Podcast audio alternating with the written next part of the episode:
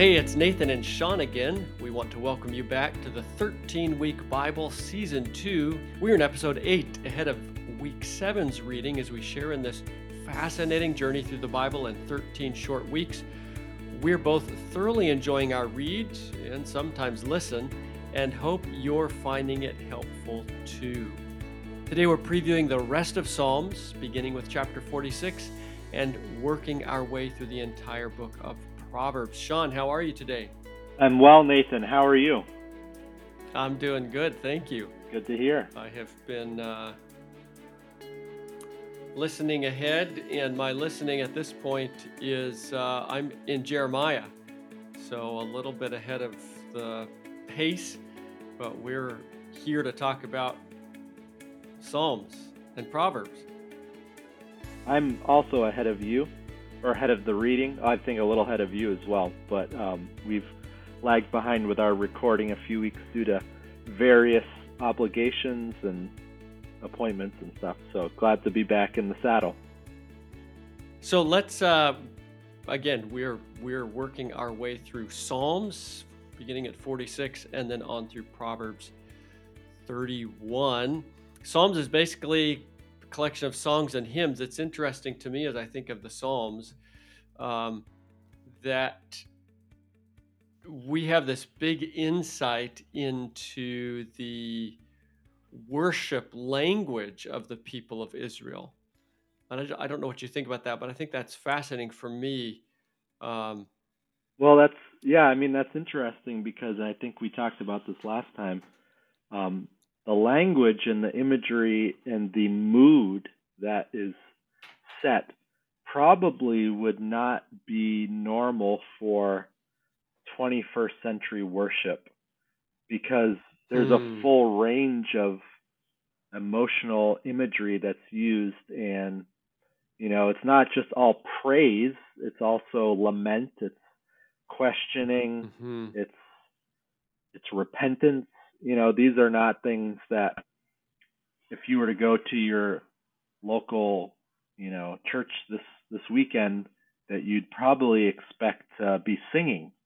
But I think that speaks to the legitimacy of the full range of human emotions and questions and feelings and perspectives that God wants us to bring to Him. So I, I'm very fascinated by that. Yeah, and we'll get to chat through it more in just a minute. We're also talking about Proverbs today. Proverbs is a collection of sayings about wisdom. Proverbs is not entirely written by Solomon, the king, great king of Israel, son of King David, but it is largely written by the wise King Solomon. David also largely the author of Psalms, but not just under 50% of the Psalms is written by David or credited directly to him. And um, anyway, let's keep going. Yes, sir.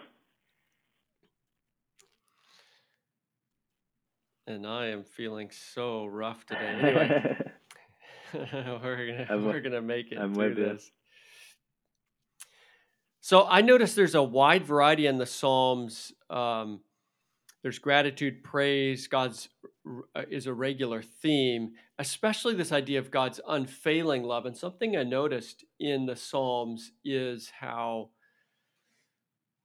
love is not so much an idea as it is an action. Mm. So God's love for his people, people's love for God and one another is more concrete it seems in the Psalms and maybe other parts of, of the, the Hebrew story and previous books that we've gone through, but that love comes out in one's actions, God moving for his people, and the opposite, not of less love, but when his people get wrapped up in paganism, the act is is pulling back mm. and leaving them to their own to their own um, consequences, choices. Consequences, right? Mm-hmm. Yeah. Yeah. No. I, so anyway, I don't know what you think about that, but I thought that was an f- interesting yeah kind of angle. I think that's that's a good point. I think there's a lot of insight there, and it's not just an abstract concept. And you know, which is interesting because Psalms obviously is are poetic. This is a uses a lot of mm-hmm. metaphors and similes, and you know, thinking of the famous "As the deer pants for the water," you know, so my soul longs for you. Um, so there's lots of, of similes and metaphors. I someone have to remind me of the difference between a simile and a metaphor, but um, but yeah, there's there's that that sort of mystical element as well. So it is mm. concrete, but there's also this evocative imagery that gives legitimacy. And it's kind of funny because as I'm reading, you know, doing this reading, um, you know, we're going very fast, and I feel like there's a part of me that's trying to get it done. You know, uh, I'll admit to that. Um, and I was just actually writing this morning in my own prayer journal that man, I wish I could just slow down and not like my my I'm longing to just rest in God's presence. And um hmm. you know hmm. that's that's something that's you know that idea generally is something that harmonizes with the tone of the Psalms where it's very and I, I I've used this term already, but it's mystical in the sense that there's this almost um, inarticulate connection to God that the Psalms communicates, where there's just this mm. sort of, you know, my soul, so to speak, in quotes, reaching out for God, longing to be mm. connected to Him and in His presence and and united with Him. And um, so, yeah, I, I kind of took your point to a different direction, but I see the concrete, but I also see the sort of mystical um, connection with God that is present throughout the Psalms. Yep, and I was thinking more of the the, the, the nature of love. Mm, mm-hmm. That God's love for his people is is described more in terms of his actions toward them. Mm-hmm. Often we think of love as being sort of happy feelings about someone, mm-hmm. and I'm contrasting it with that. The Psalms does seem to have um, at least part of that perspective is this very love is an action for mm-hmm. yeah for God's for sure. There's and poetic language, by the way, Psalms 18 is full of poetic mm-hmm. language. It's it's very um, I called it the poetic imagination, mm. um, where David talks about God coming uh, to him, but uses very dramatic language. And so that's another one of those examples. You mentioned the deer panting um, mm-hmm. For the after water. the streams of water yeah. as a representation of David's own heart longing to be with God. Which again, he remember we talked in the Chronicles about how the last part of David's reign, he's consumed with setting the stage for the building of the temple. And you find this longing throughout the Psalms uh, that David writes. You find the longing of his heart to be with God, to be right with God, to experience the presence of God. And um, and you were mentioning that, but that is mm. that that's the this beautiful piece in the book of Psalms. Mm, mm-hmm, mm-hmm. Yeah, absolutely. Yeah, I just want. And to... by the way, there's yeah. Go ahead. Go no, no, you it. go. You go ahead. You go for it. I was just going to say that there's five books in the Psalms. Um, you may mm-hmm. notice them in your translation, but there's um, you'll see a break between sections of Psalms, and um, it'll say book one, book two, book three, book four, book five. So just uh, more of a trivia trivia point. Mm-hmm. Yeah, I was just going to say, and you know, I'm sure this is something that you you were working towards, um, but one thing that impresses me about the Psalms is um, it's legitimizing questions and a lack of resolution. Um, hmm. You know, I think of, for example, in our reading this week, Psalm 88, where you know many psalms they kind of start with questions and God, where are you, and why aren't you showing up? And then there are a few where they don't but but then they but then they kind of climax in a ah here you are you've delivered me you've you know redeemed me you've rescued me but there mm. are psalms like psalm 88 where there there's no resolution there's no deliverance mm. there's no climax that ends with God like showing up. And I think that gives legitimacy to where we are in whatever stage of our relation to God, that it's not always needing to end in some sort of divine rescue. And it's not a lack of faith that doesn't mm. see the the answer. It's now I, I don't think you know it's good to that that we just stay there. Like that would be mm-hmm. a very challenging existence. But every once in a while, it's okay to be in that place where we don't feel like we have the answers, where we don't sense God's rescuing presence. Again, mm. I think God wants to get us elsewhere ultimately, but there's no shame in being in that position. And again, I think the Psalms just provide legitimacy to the full range of human experience and emotions. Yeah, I love that idea of normalizing that, being careful that we don't create a straw man, mm. um, kind of an image, an imagined image of what it means to walk with God. Mm. We we can do that when we read kind of the hero stories of Scripture, which are written for inspiration. You you look at the story of David in Chronicles, and that's kind of the the best pieces of David's story, mm. with mm-hmm. Leaving a. There are some some dark sides, but not all of the dark pieces. Mm-hmm. And we tend to say, okay, that's the that's what it means to walk with God, and we forget the valleys that David mm-hmm. went through. We forget the thing, the the failures David had.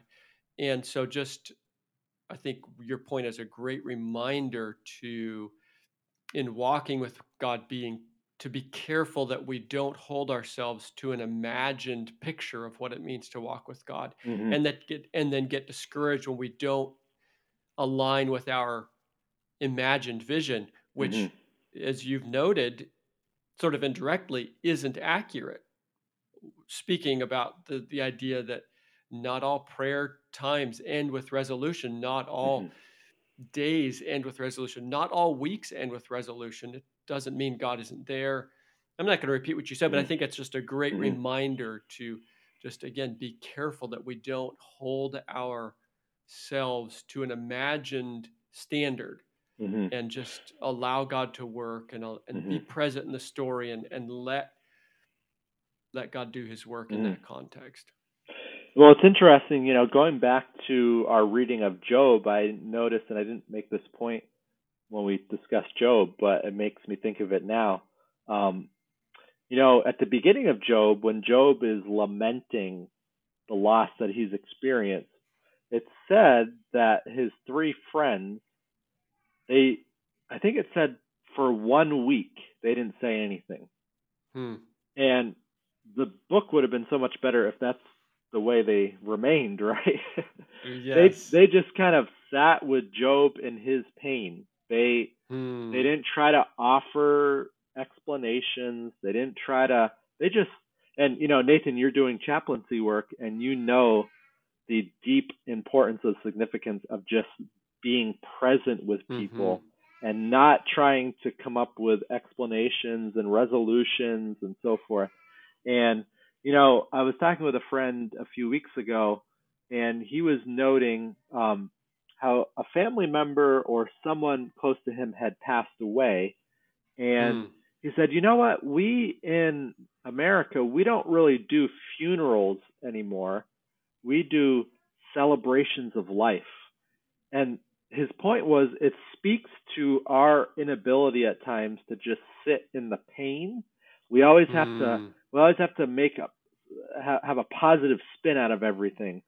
And you know, the scriptural authors and many people elsewhere around the world, they know how to do lamentation a lot better. They know how to just sit in that pain, sit in that confusion, sit in that turmoil Whereas we in America, I think, are quick to try to bypass that, get through it, not mm. you know, hmm. not just sit in it. And again, the Psalms I think model for us this this the importance of and the legitimacy of and just the power of sitting in that experience and not trying to bypass or rush through it. Mm, that is so good.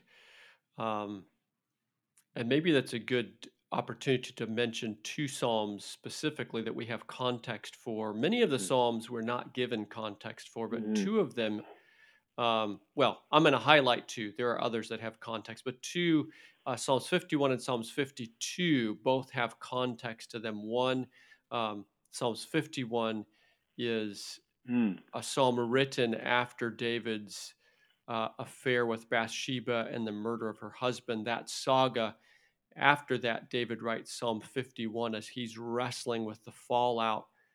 Um, and then 52, there's the story of David fleeing to the priest at Nob, and then Doeg seeing that, and Doeg on behalf of Saul killing, just cold blooded murdering everyone in the village. David mm. writes uh, Psalm 52 in the wake of that mm. massacre. So it's interesting just to note that some Psalms you'll come to have a very specific, um, just brief introductory line, and it's helpful to sort of note that. You can think back over the stories we've already covered and how sort of that moment is captured. The internal side of that moment is captured. Mm-hmm. And um, again, I love the Psalms because they bring in, in a different way, they bring in kind of the internal language, internal dialogue, internal thinking that's happening in in life, whether it's mm-hmm. David's life or Israel's life in a larger sense, even all the way back to Moses, who's uh, mm-hmm. there's a prayer credited to Moses mm-hmm. in the Psalms, and uh, then there is uh, at least one psalm that is written in the exile time frame. So that's interesting, right. widespread that we find in the Psalms. Mm-hmm. But that's uh, kind of the end. Basically, we're coming to the end of um, book two, actually. I don't know if you have anything else. Book two goes through, I think, through 72 is the end of book 2 mm-hmm. And um, ends with uh, lines about praise to God. So, mm-hmm. beautiful way to wrap up book two of the Psalms. Mm-hmm. Um, uh, book one and two of the Psalms, both largely written by David. Mm-hmm. And um, then book three is mixed authorship. And um, of note is that David set up choirs and musicians. It uh, seems like, well, I think I have uh, First Chronicles 15, a reference here. So just remembering, we've read this. Um, there's brief notes of it in the history portions that we've read already. But one of the central pieces to Israel was the music and the Psalms, uh, part of that. So you'll find some of those credited to Asaph, and he was part of the music ministry um, in Israel at one time. That's right. You know, we don't hire pastors to sing in every church. There are certainly music ministers, and there are a few in in our um, tradition. There's a few churches that that do have full time mm-hmm. music mm-hmm. ministers. Um, in the worship of Israel, music ministry was an essential element of like right. there were paid music ministers. You could even say they were paid music warriors because there are distinct accounts of the musicians um, preceding the armed men as they went to war. So that's uh, high high engagement of music, high use of music in both worship and even the rhythm of Israel's life. Well, this and this practice continues even to this day within the Jewish community. Um, I have a number of Jewish friends, and one of my close friends is a Jewish rabbi, and that's a that is a critical um, skill and job, you know, responsibility that they have mm. is they have to sing through all these prayers and different liturgical readings and, and, including you know lines from the psalms and so forth and I just I because I sometimes go and I just sit there and marvel. I don't I don't know how they they sing a cappella, and I don't know how they've memorized all of these. And I'm like, I'm thinking to myself, are they just making it up as they go? You know, are is, are these melodies something that? But anyway, it's just yeah, this was a critical part of the worship life of the ancient, you know, Israelites, and and that continues to a large degree to this day, where you know singing was important. Mm-hmm. I think it, you know, as you're talking, it brought to mind this idea that we are we're whole beings, and mm-hmm. sometimes yeah. we can favor the intellectual side. You know, we we want the answers one, two, three, A, B, C, however you mm-hmm. want to make your list. We want to logically figure things out, and and there can be times where where individuals who are more emotive, more mm-hmm. feeling mm-hmm. aware, mm-hmm. are sort of discredited or dismissed as not serious humans mm-hmm. because they don't have the ABC facts, right? Mm-hmm. But the Psalms tells us, and the worship of Israel tells us that that that um, preference of letting one or the other lead mm-hmm. the charge or or be the thing that has the highest value that we need to hold that with a bit of caution because any mm-hmm. extreme in on either direction is is actually not healthy well, it's funny because I was just, you know, been going through again. I'm a, we're going to get a little ahead of ourselves here. At least I will. Um, Isaiah and Jeremiah, but um, what was what just struck me as fascinating was here were these very critical, serious um, messages from God that God mm. wanted delivered to whether it was the king of Judah or whether it was the king of Babylon or whether it was Assyria. And the form that these messages take are poetry. And I'm just like, what? Mm. How, how does that make sense? Like, if you have a hard message for somebody, if you want to give a warning to somebody, if you want to offer a critique of somebody, like doing it via poetic, lyrical writing doesn't seem like the the the best and most direct way to do it. But and yet that's the vehicle that God so often used to express His will and His message to these people in an invitation of reform. And so we see that in the Psalms as well. Like hmm. half of hmm. the Bible is like in poetry almost, and it's just like, what does that tell us about God? What does that tell us about the human condition? What does it tell us about the ways we operate? I know that's a question probably for another day that has a big you know warrants a big discussion. But yeah, it's just fascinating that this is the way God chose to deliver His message so many times. Yeah, I it is fascinating. Um, I was thinking of modern music again. We this is not a rabbit trail we're going to go down, but you look at even the modern music, and during times of great upheaval, the music mm. shifts as the as the lyricists mm-hmm. and mm-hmm. um, and writers of the mm-hmm. music, both in in the tone and in the content. There's this reflection of of the mm-hmm. turmoil mm-hmm. or the the current state of the nation or the community.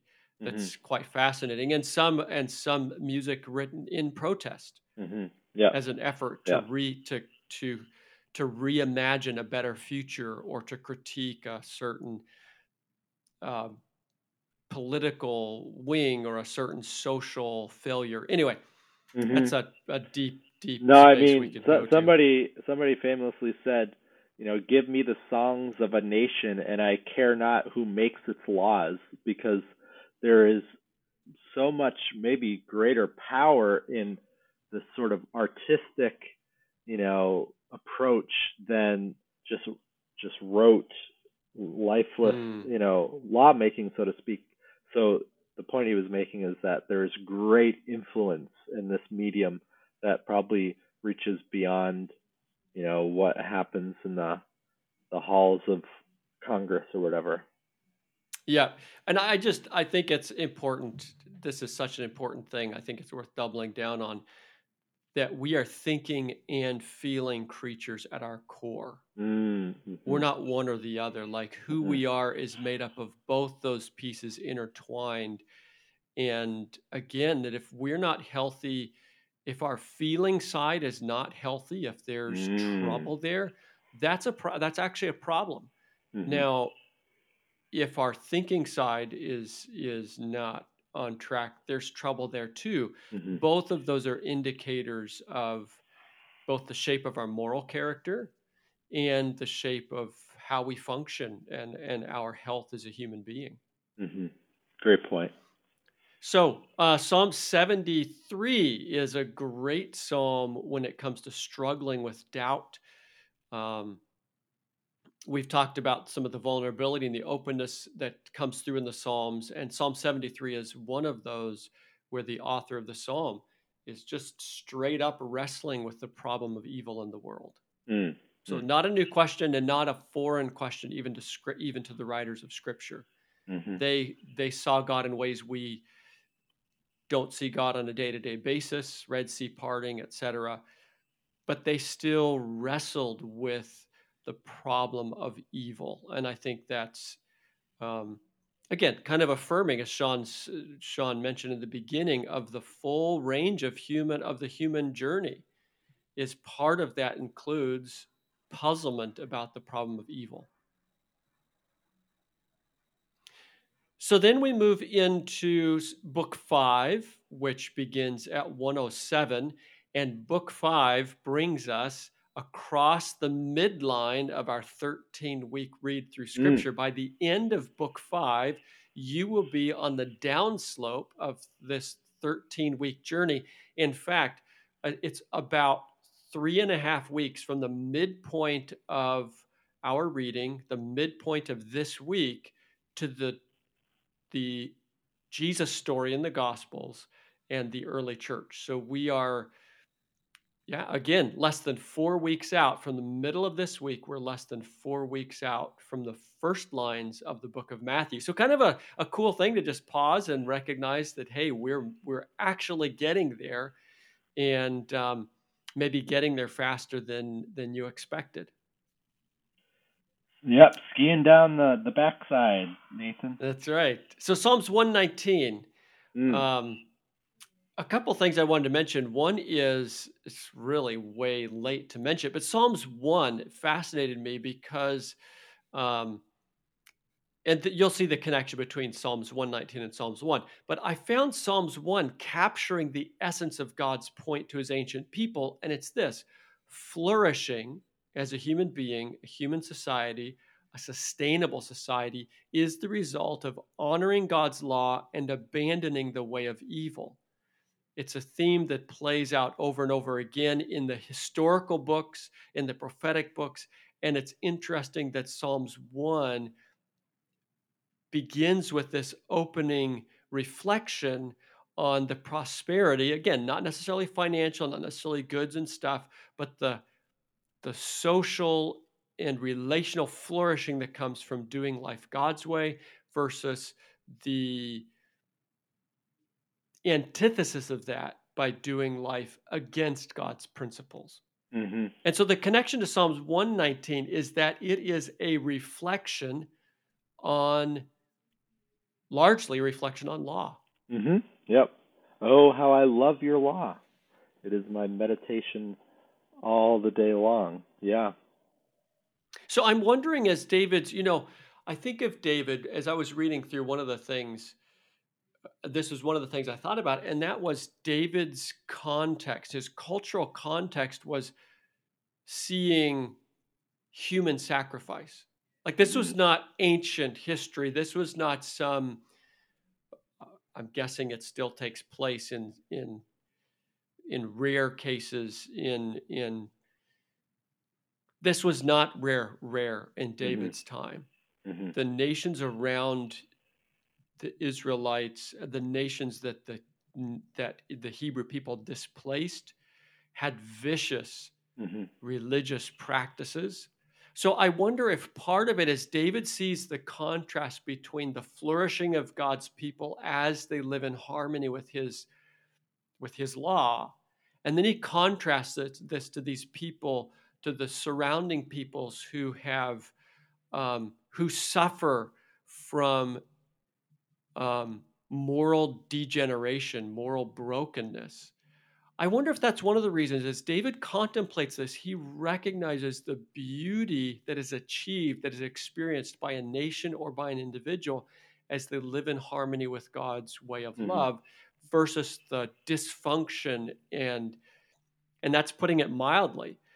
The the horrific um, slavery abuses killing uh, with with just no motive just like oh that guy looked at me crosswise so i'm going to kill him. Like that happened. This way and so david's looking at the contrast. I don't know. What do you think? Yeah i think that's definitely definitely a lot of it. I think also um, you know, when it comes to the other gods, there's a certain level of unpredictableness and mm-hmm. volatility mm-hmm. that mm-hmm. comes with my relation to those gods. Mm-hmm. Um, I don't know exactly where I stand with those gods. Have I done the things the God wants me to do? Have I not? I don't know exactly what those that God's those God's expectations are. Mm. Um, so I, I'm always a little insecure about my standing with those gods. Contrast that with the God of Israel, who's very clear on the parameters, the outline, the expectations. There's you don't need to guess with this God. Like he's he's open about what his expectations are. So I think there's a certain um, there's a certain liberty that comes with that. You know that mm-hmm. that I don't I don't have to wake up in the morning worried. Okay, did I you know, did did this behavior upset the God or or my God, or did did it make my God happy? Um, you know, you just mm. know what you just know what to expect. You know, you mm-hmm. know the mm-hmm. the basic outline and expectation. So I think that has something to do with it, with it as well. Is that there's great freedom in mm-hmm. knowing the boundaries.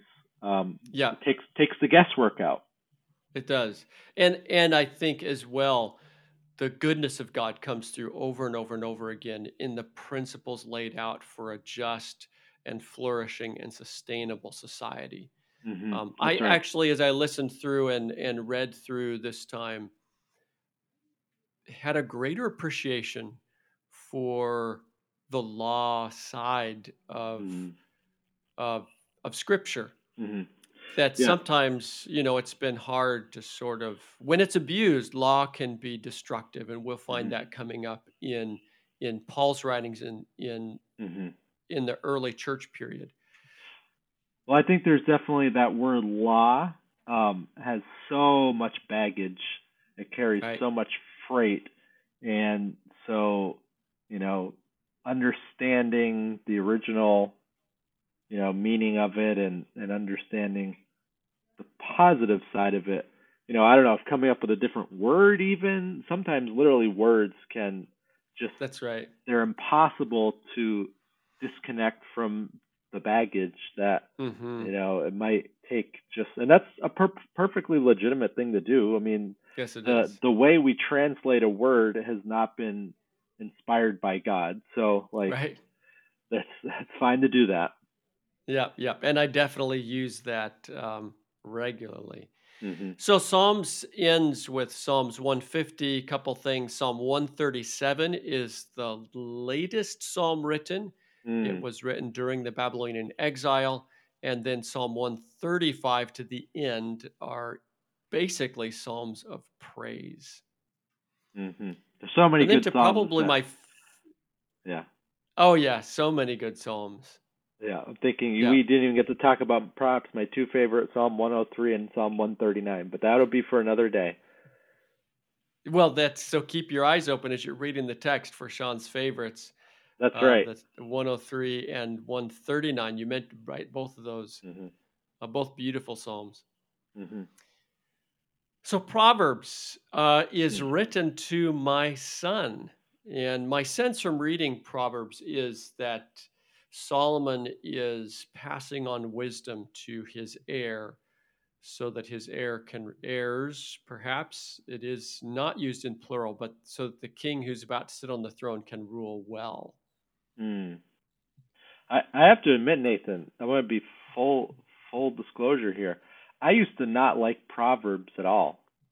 Hmm. Uh, it wasn't until about probably five or six years ago that I started liking Proverbs. So I'm just hmm. being open about it. That's awesome. But I like it now. Yeah, uh, you know, pro- there's a there's some books in the Bible that really stand uh, kind of alone in the text. You know, we looked at history books, Genesis, Exodus. There's several books. You know, there's a bunch of history, right? Um, Genesis is carries unique history about the beginning of the world, but then you look at Exodus, Leviticus, Numbers. They have their their place in the uniqueness, but there is some redundancy, right? Mm-hmm. Job. Um, brings us some remarkable insights into the struggle between good and evil. Mm-hmm. And I think, for me anyway, in my understanding of the world, there would be a big missing piece if Job was not written. It actually has some profound insights. The same thing for me with Proverbs. Mm. I find Proverbs to be a really important book because of how the writer depicts the cause and effect nature of reality. The writer spends a whole lot of time trying to communicate and teach this idea that wrong actions result in bring destructive results there's this cause and effect you you you set a net to trap somebody and you're actually setting a net for your own feet mm-hmm. you show kindness to someone and you're actually preparing the way for your flourishing. Like this direct connection. It's not that, in other words, Proverbs lays out this idea that the consequences for good and evil are not imposed by God as much as they are inherent to the cause and effect nature of reality that God has set in motion as creator. Mhm. Mhm. Yeah, I think that's really good. I I also do want to point out Proverbs is unique in the biblical canon, and yet there are parallels within the ancient Near Eastern context. So hmm. it's not unique necessarily within the wider literary corpus in the ancient Near East, which presents its own interesting insight. I mean, obviously, it's not like it's just a carbon copy of other writings, but um, you know, there's other nations, Egyptian, Assyrian, you know, etc., that do the same thing. They're they're they're mm. presenting wisdom sayings and and little pithy proverbs for everyday life. Um, so, you know, that's interesting in and, in and of itself because it shows that God, you know, He utilizes um, the same sorts of methods and approaches mm. to life that and and by the way we didn't touch on this but there is a psalm that some speculate was taken from an Egyptian pharaoh or was like hmm. You know similar very similar to and so it just shows that God there's wisdom outside of the Hebrew canon yes. in the Bible as well. Like God is giving wisdom to others, and mm-hmm.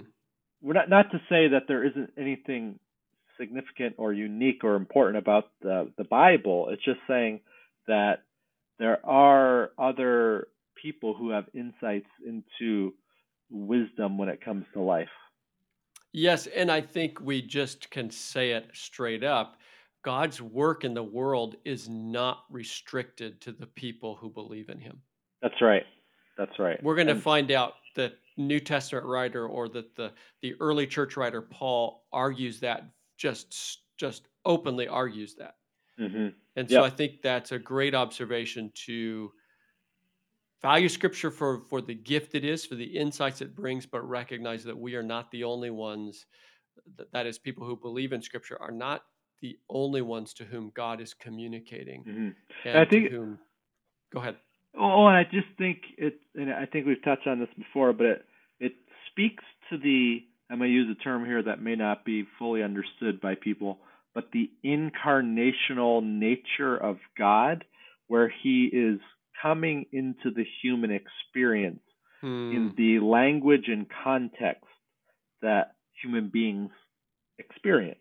So Mhm. he's taking, it's not like these genres or these forms or these approaches fell out of the sky and like God introduced them to the world. He is taking the common genres, approaches, literary, you know, methods Hmm. of the people he's reaching and say, okay, there's this there's this genre called proverbs or you know whatever. I'm going to use that so that I can speak to people in the language that they they can relate to and understand. And I think that's important.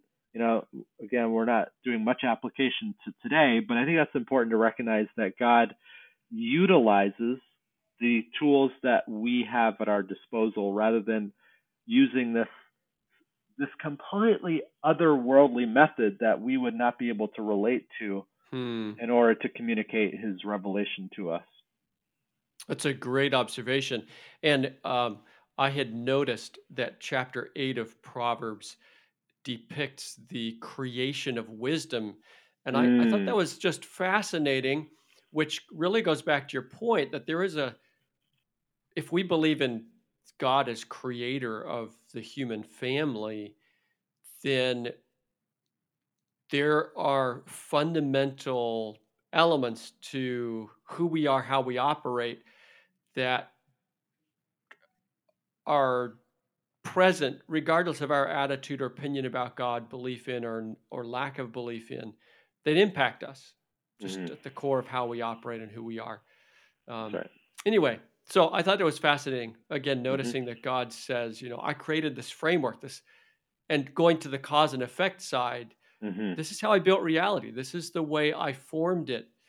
That um, when it comes to God saving human beings, He's not saving them from Himself. You know, I'm very angry. I'm going to strike you, so I'm going to put somebody else there, so I strike them instead of you. No, God is saving us from the actual impact of evil, not from His His anger. hmm Yeah, that's right. Cause and effect. Right, and Proverbs really helps to make that case. For me, Mhm. that's the big thing to keep your your mind and heart open to in Proverbs to read it reflecting on the nature of reality that the that the wise man articulates. There's some fun proverbs that you'll come to um, toward the latter end of the book that are just one right after the other. My favorite, probably my all-time favorite, um, just paraphrasing, is that the person who sings songs in the morning to a friend is like worse than a curse or something like that.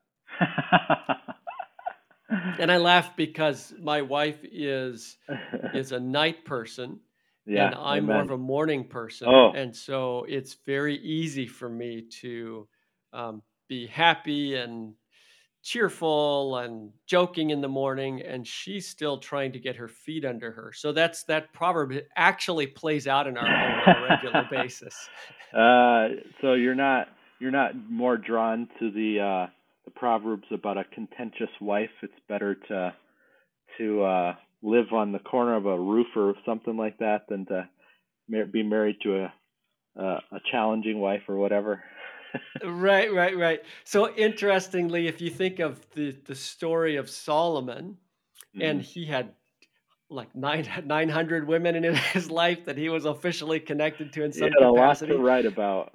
And he said, um, everywhere I've looked, this was interesting. Um, I think it's Proverbs.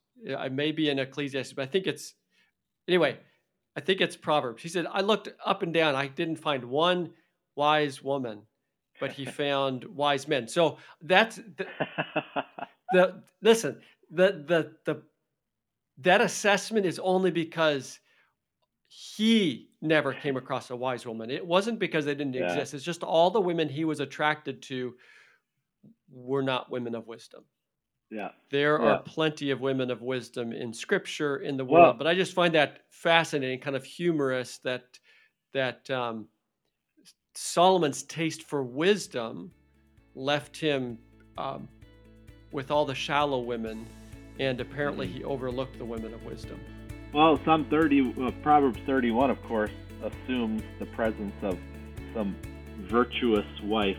Um, yes. So he, he apparently does indicate that, you know, her worth is far above rubies, which implies that it's very hard to find because right. those things which are of greatest worth are rare. So, um, yeah, I mean, he had some level of optimism about the, uh, female gender, but for sure.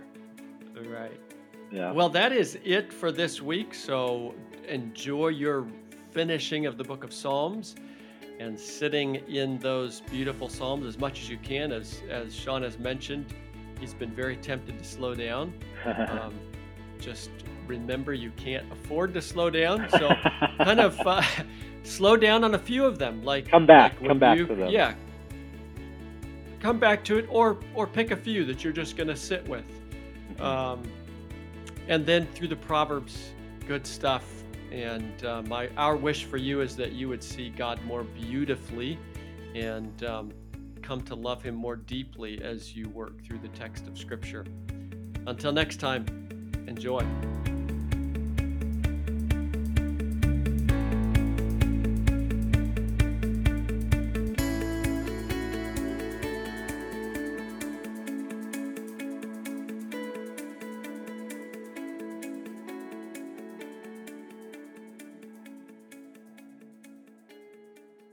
See, experience, live. LoveShaped.life.